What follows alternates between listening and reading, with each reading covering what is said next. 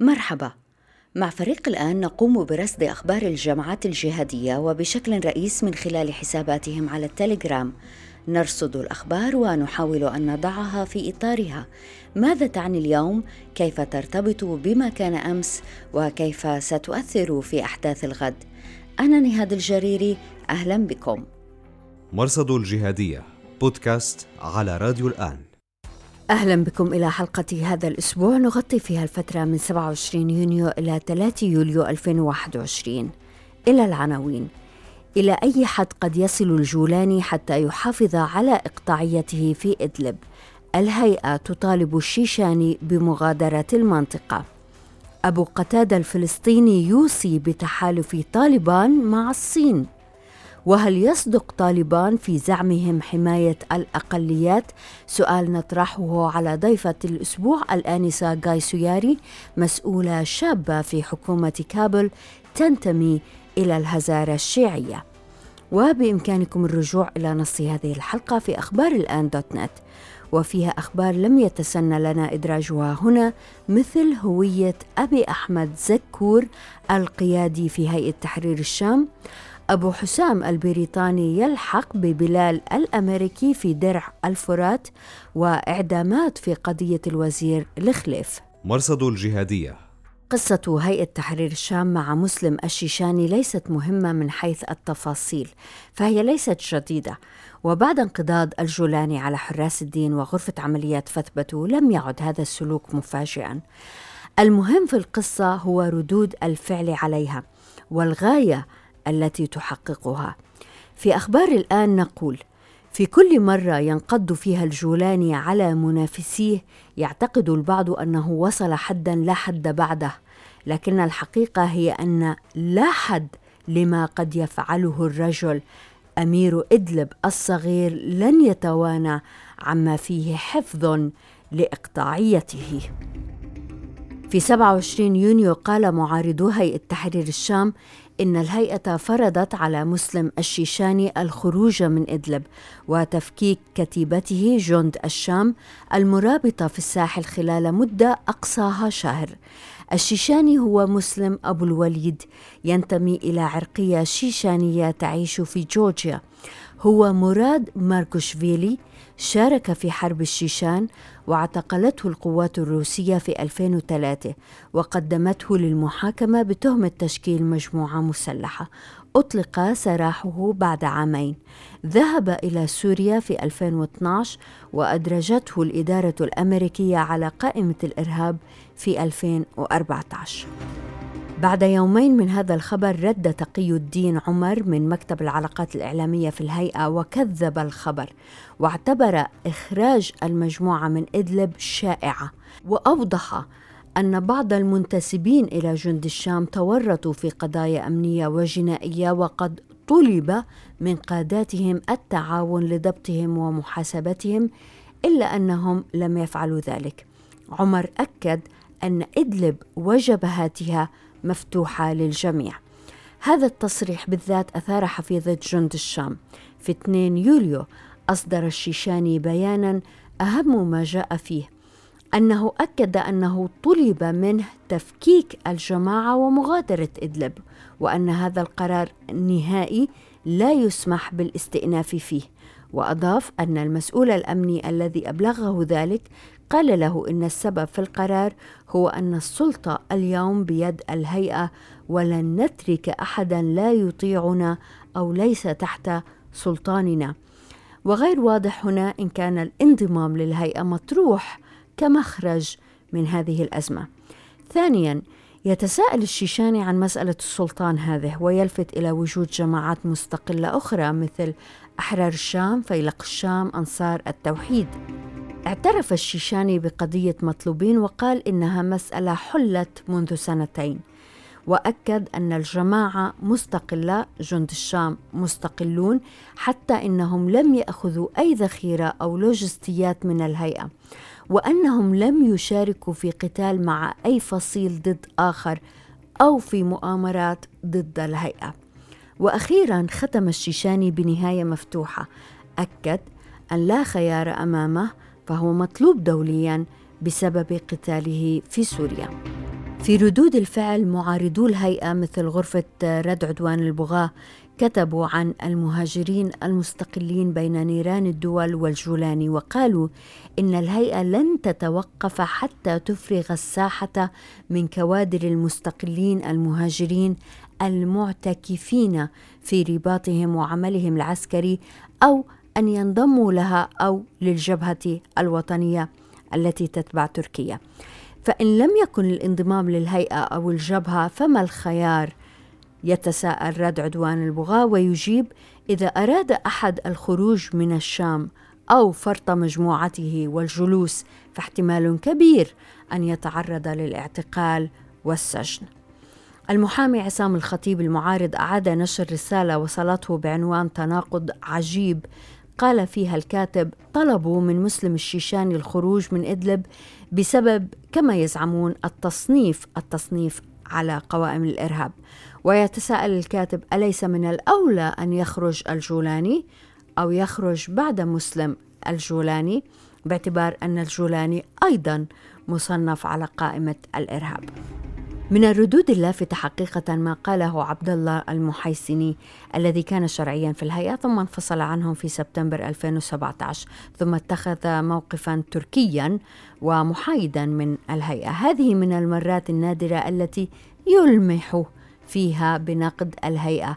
قال المحيسني عن الشيشاني لو أن مثله هاجر لبلدي وقد غزاني العالم وترك أهله وولده لأعطيته صدر منزلي وبت خارجه. أما الموالون للهيئة ومنهم أبو محمود الفلسطيني تساءلوا عن هذه الحظوة للمهاجرين. قال الشرع لا يميز بين مهاجر وانصاري الكل سواسيه المسيء يعاقب والعمل هو المعيار وليس المكان. الشمال الحر نقل عن حساب ابن الشهباء قوله مسلم الشيشاني لا يملك إلا مجموعة صغيرة ولا يرابط إلا في نقطة واحدة باردة من كل المحرر وقد طلب منه العمل ضمن العمليات المشتركة وتفعيل مجموعته على الجبهات كما فعلت جميع فصائل الساحة تجنبا للعشوائية العسكرية. والتصرفات غير المضبوطة لكنه رفض. في كل مرة يطلب منه المشاركة والعمل كان يتحجج لدي معسكر. أقوم بالرصد حاليا يوجد لدي ترتيب. والحقيقة هذا الكلام كان بتاريخ 2 يوليو ورواية التفعيل العسكري هذه تختلف تماما عن رواية مكتب الهيئة الإعلامي. مرصد الجهادية. بودكاست على راديو الآن. يواصل تنظيم طالبان الاستحواذ على مزيد من المحافظات في أفغانستان زاحفا باتجاه العاصمة كابول. أنصار القاعدة مبتهجون وكأن هذا انتصارا لهم غير عابئين ببنود الاتفاق مع أمريكا الذي يطالب طالبان بقطع العلاقة مع القاعدة وضمان عدم شن هجمات على أمريكا أو حلفائها من أفغانستان. وهذه مسألة مهمة جدا. إن تمكنت طالبان من كابول وأتمت القوات الأجنبية الانسحاب في سبتمبر المقبل أي بعد شهرين عالم الجهادية سيكون مختلفا. كيف ستتعامل طالبان مع القاعدة ومع داعش؟ وهذا أمر يؤرق بعض الجهاديين. فمثلا لفت هذا الأسبوع ما قاله حساب عائد من الحذف احتفت به حسابات وازنة مثل رد عدوان البغاة والدرر السنية التابع للمقدسي.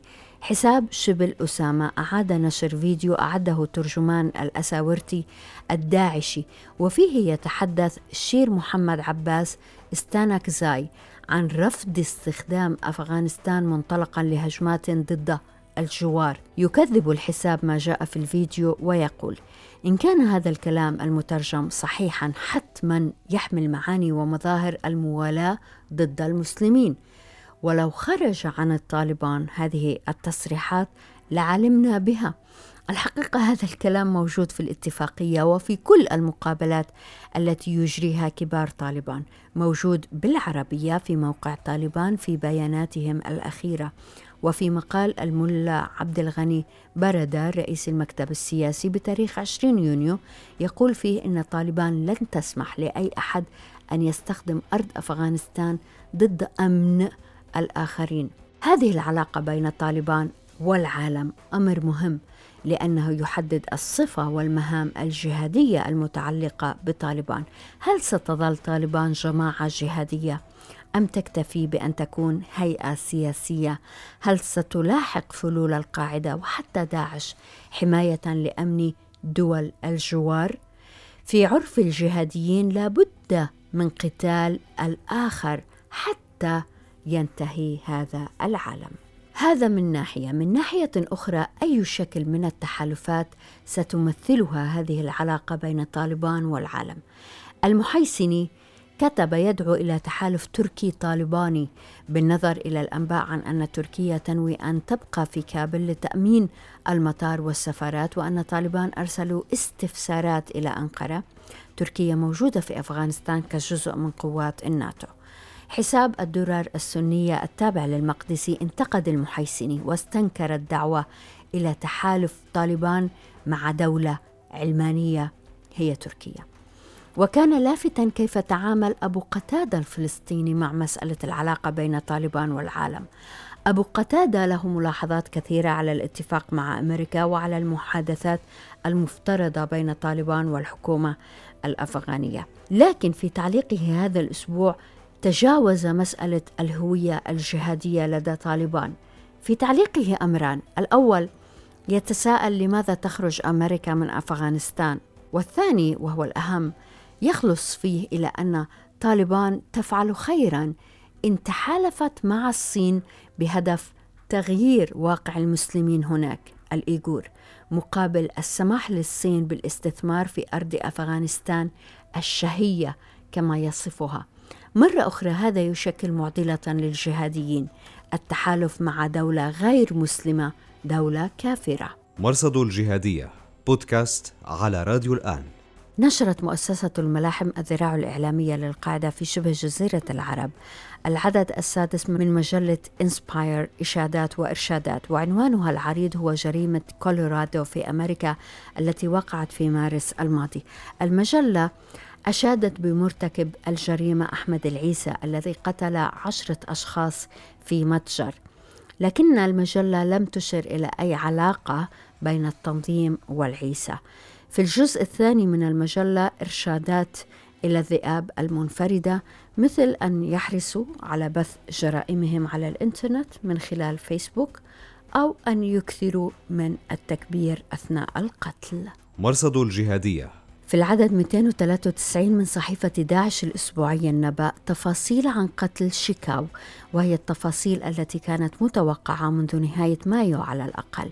شيكاو زعيم بوكو حرام قتل في 18 مايو بعد مواجهة مع داعش غرب أفريقيا بزعامة أبي مصعب البرناوي.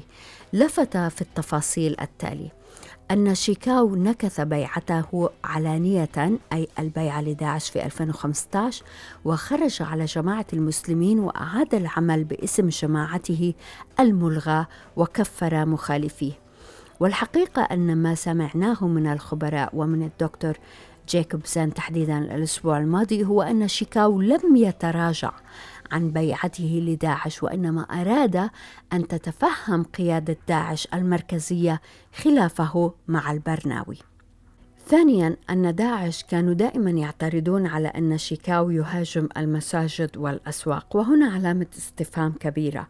في يونيو 2020 تفاخر داعش باغتيال الملا إياز نيازي وهو يؤم بالناس في مسجد بكابل وفي مايو الماضي في أيام العيد قتلوا أكثر من عشرة مصلين أثناء تأدية صلاة الجمعة في مسجد آخر بكابل. مرصد الجهادية بودكاست على راديو الآن. وبالعودة إلى موضوع طالبان نرحب بالآنسة جاي سوياري المفوضة في الهيئة المستقلة للإصلاح الإداري والخدمة المدنية. هذه الهيئة معنية بضمان الشفافية في تعيينات الحكومة وإدارتها وإخضاعها للمساءلة. الآنسة ياري عملت كذلك طويلا في تقييم أثر الحرب في مناطق مختلفة من أفغانستان فللآنسة ياري معرفة شاملة بما يحدث في بلدها شكرا جزيلا أستاذ ياري لوجودك معنا في البرنامج Uh, this is a pleasure. Thank you so much for uh, for hearing from me and also the conversation we are going to have. شكرا آنسة ياري ما هو المزاج العام في بلدك مع اقتراب انتهاء الانسحاب الأمريكي وتسارع زحف طالبان باتجاه العاصمة؟ ما هو المزاج العام في الشارع؟ Well, uh, there are mixed feelings, I think, and that is obvious. I think the mixed feeling toward the US withdrawal, the mixed feeling تقول الآنسة ياري مشاعر مختلطة. هذا هو الواضح.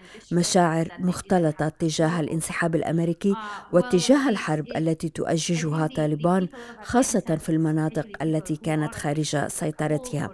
أعتقد أن الشعب الأفغاني وخاصة في كابل والمدن الكبرى كانوا يعلمون بأن هذا الأمر سيحدث لا محالة. كانوا مستعدين ذهنيا للانسحاب الأمريكي وأن أمريكا لن تبقى في أفغانستان إلى الأبد. إنها فوضى عارمة اليوم وأحيانا تتحول إلى قلق خاصة بالنسبة للجيل الذي ولد خلال العشرين عاما الماضية. ماذا سيحدث في البلد بعد أن تنسحب أمريكا؟ الأمر الوحيد الذي ربما يمنحنا الأمل قليلا هو الالتزام من جانب القوات الأمنية لصد القتال. إن نظرنا إلى الأشهر الستة الأخيرة نجد أن السردية العامة في البلد تغيرت ما تسبب في المزيد من القلق من أثر الانسحاب الأمريكي على أفغانستان عسكريا وسياسيا. السردية كانت أننا نحتاج إلى مفاوضات السلام وإلى إنجاح هذه المفاوضات. وتحقيق المصالحة حتى نشعر بأثرها قبل الإنسحاب الأمريكي. لكن السردية خلال الأشهر الماضية تغيرت. صرنا بحاجة إلى دعم القوات الأمنية. الناتو ودول أخرى وعدت بدعم الحكومة سياسيا ولوجستيا. هذه سردية الحرب. سردية من سيقاتل طالبان بدلا من سردية إنجاح عملية السلام. لقد تضعضعت عملية السلام. السردية تتغير وبسرعة شديدة وهذا أكثر ما يقلقنا هذه الأيام. ثم إن الحرب النفسية التي تقوم بها طالبان قوية جدا. إنهم يلعبون لعبة مختلفة على ال social media مختلفة عما يحدث على أرض الواقع. سأعطيك مثلا على تطبيق Clubhouse دعا شاهين المتحدث باسم طالبان إلى مخاطبة الناس ووعدهم بأن امرا لن يتغير وأن طالبان لن تؤذينا. وأن على الشباب ألا يهاجروا من البلد لأن طالبان ستؤمن لهم الأمن والأمان. ولكن عند سؤاله عن التفاصيل تغيرت روايته خاصة ما يتعلق بالمرأة. أول سؤال سألته امرأة كان هل تؤمن بعمل النساء؟ قال فقط إن كان ضروريا. ماذا يعني هذا؟ أحدهم أعطى مثلا أن له بنات وزوجة ولن يرضى أن تذهب بناته وزوجته إلى طبيب ولهذا مسموح للنساء أن تصبح طبيبات ولكن غير مسموح لهن ممارسة أعمال أخرى. السؤال الثاني الذي طرح عليه كان هل تؤمن بالديمقراطية والانتخابات؟ أجاب لا. لا نؤمن بالديمقراطية أو الانتخابات. هذه الرسائل المختلطة التي تأتي منهم تدل على أنهم لم يتغيروا خاصة ونحن لا نزال نسمع قصصا من المناطق التي خضعت لسلطة طالبان حيث يأمرون الرجال بأن يلبسوا العمم وأن يطلقوا اللحى وأن تلتزم النساء المنازل. وفي منطقة في الشمال حرقوا المدارس وأغلقوها وأساليبهم على الأرض لم تتغير لكنهم يلعبون بالعقول حتى يطمئن الناس ويقبلون بهم. الشعب الأفغاني والشباب الأفغان ليسوا ضد السلام نحن نحتاج إلى إنجاح السلام وعلى الأفغانيين أن يجتمعوا ويتحدوا حتى يجدوا حلا للوضع السائد في البلد اليوم. I don't think the young generation in this country are against the peace uh, process. But I think we need the peace process to succeed. The Afghan people should come together to find a solution for the current uh, moments in the country. آنسة ياري منذ فترة نشرت مادة طويلة في إحدى المراكز البحثية الأمريكية تشيد بالحياة في ظل طالبان وتحديدا في كندهار أنت كنت في الثامنة عندما حكم طالبان أول مرة وكنت في الثالثة عشرة عندما هاجمت أمريكا أفغانستان لابد تذكرين كيف كانت الحياة في ظل طالبان هل ممكن أن تصفي لجمهورنا مشهد من تلك الحياة؟ Of course, I think life uh, and Taliban are not changed. Their tactics are still the same and the districts that they're controlling. You're giving the examples of uh, the example of Kandahar. تجيب الآنسة ياري بالطبع الحياة تحت حكم طالبان لم تتغير. لم تغير طالبان أساليبها وستظل هي ذاتها في المناطق التي تسيطر عليها. ذكرت كندهار. حصلنا على صوتيات وصور وفيديوهات من هناك يظهر فيها تدمير العمارة تدمير المستشفيات والمدارس. الأمر الذي سيؤثر على الاقتصاد وسيتسبب في تعطيل التنمية في المدارس وفي النظام الصحي. هكذا كان الحال في عام 1996 أنا عشت في ظل حكم طالبان وشهدت دخول الأمريكيين إلى أفغانستان في 2001 أجبرت على زواج دبر لي وأنا في السادسة من عمري فقدت والدي وتسعة من أقرباء والدتي. هذا الضغط النفسي الذي تعرض له أبناء جيلي أثقل كاهلنا. جيلي تعب من الحرب وطالبان تعبوا من الحرب والشعب الأفغاني تعب من الحرب. نعم الألم شديد. لكن الحل لا يكمن في الحرب والمعاناة. يجب ألا يموت شباب اليوم في هذه الحرب. يجب أن نلتقي معا وأن نتفاوض. نسمع أن الحياة رهيبة في المناطق التي تسيطر عليها طالبان. عائلتي في محافظة غزني. وكلما انتقلوا من مكان إلى آخر أوقفهم طالبان واضطروا لدفع مبالغ كبيرة للطالبان حتى يعبروا. هذه الأمثلة على قسوة الحياة في محافظات الشمال موجودة حيث لا سبيل للحصول على تعليم أو طبابة أو الحاجات الحياتية الأساسية بما يختلف عن الحال في المدن التي لا تسيطر عليها طالبان and access to healthcare, access to education, access to you know a basic life is is terribly impacted which i think is different when you come to the cities that are not under the taliban control سأسألك عن قصتك أنسة ياري ورحم الله والدك وأقربائك أنسة ياري أنت عشت وترعرعت في محيط شيعي في محيط الهزارة تحديداً والشيعة موضوع مهم في الخطاب الجهادي والطالبان دائما يؤكدون أنهم لن يتعرضوا للأقليات خاصة الشيعة الهزارة إلى أي درجة تثقين بهذا الكلام؟ We don't. Uh, I think the reason we don't is that we do see so many examples, right? We do see so many tactics that they're using to تقول الآنسة ياري لا نثق بهم. الأمثلة كثيرة على أساليبهم التي يطبقونها على الأرض بما يضر بمجتمع الهزارة في هذا البلد. ولدت في منطقة مأهولة بالهزارة أهلي من الهزارة الشيعة. أذكر داعش في العراق وسوريا ومعاملتهم للشيعة. ونحن هنا نعاني من خطر طالبان على أقلية الهزارة الشيعة. كذلك يوجد خطر داعش. الشهر الماضي وقع انفجار غرب كابول. شهداء المدارس وحجم المأساة التي يعيشها الهزارة فقط لأنهم هزارة. حتى عندما يتنقلون من منطقة إلى أخرى يتعرضون للمضايقات الجسدية والشفهية من جانب طالبان. تستطيع طالبان أن تطلق الوعود الشفهية ولكن في الحقيقة لا توجد ضمانات أنهم سيحمون الهزارة. ما تفعله طالبان الآن هو أنهم يستخدمون أساليب حتى يضمنوا أن الهزارة لن ينقلبوا ضدهم لأنهم لو حدث هذا لأصبحت الحرب أصعب على طالبان The reason they are using this tactic right now is that the Hazara people or the Shia people in Afghanistan will not go against them. Because if they do, then the war for the Taliban are going to be even harder.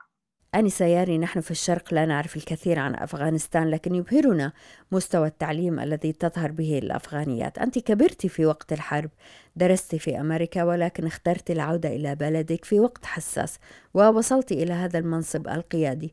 ماذا سيحدث للشباب والشابات في بلدك الذين لم يعيشوا الحرب أو ولدوا بعد 2001 I, I think that is a very, very interesting question. Uh, the, the the question is so relevant uh, with, with the mixed feeling that we have right now in the country, right?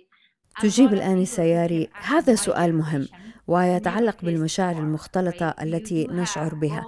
جيل كامل جاء بعد الحرب ولم يختبر من الحرب شيئا. شابات همهن في الحياة أن يتعلمن وأن يعملن وأن يصبحن جزءا من التنمية في هذا البلد. الحرب مصدر قلق لهن ولهذا الجيل.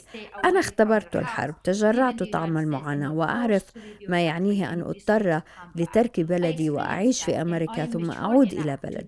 أنا جربت كل هذا. عندي من النضوج ما يؤهلني للتعامل الذهني والنفسي مع كل هذا. قلقون على مستقبلهم يعتقدون أن مستقبلهم ضاع في نفس الوقت يستطيع هؤلاء الشباب أن يقدموا الكثير لهذا البلد لو أتيحت لهم الفرصة. لكن إن تعمقت الحرب وانهارت المؤسسات سيضيع الأمل. أنا شخصيا سأظل أعمل وأكافح من أجل بقاء المؤسسات. نعم ثمة فجوات في العمل المؤسسي على مدى عشرين عاما من الانقطاع وثمة فساد ولكن الشعب عازم على العمل من أجل الأفضل. تشكل النساء 29% من القوة العاملة في الحكومة سواء في الولايات أو في العاصمة وهن مستعدات للعمل. لن يتركن العمل في المؤسسات لكن طبعا بحسب طالبان المسموح هو العمل كطبيبة فقط وليس كسياسية. هذه ليست بيئة تشجع أحدا على العمل ويشكل هذا مصدر قلق للنساء وأتمنى أن يتغير الحال They ask you, yeah, you can be a doctor, but you cannot be a politician. That is worrying. That is worrying for my daughter to come in this country and you know work for this country. Um, yeah, it is it is concerning, but we are hoping that something hopefully will change.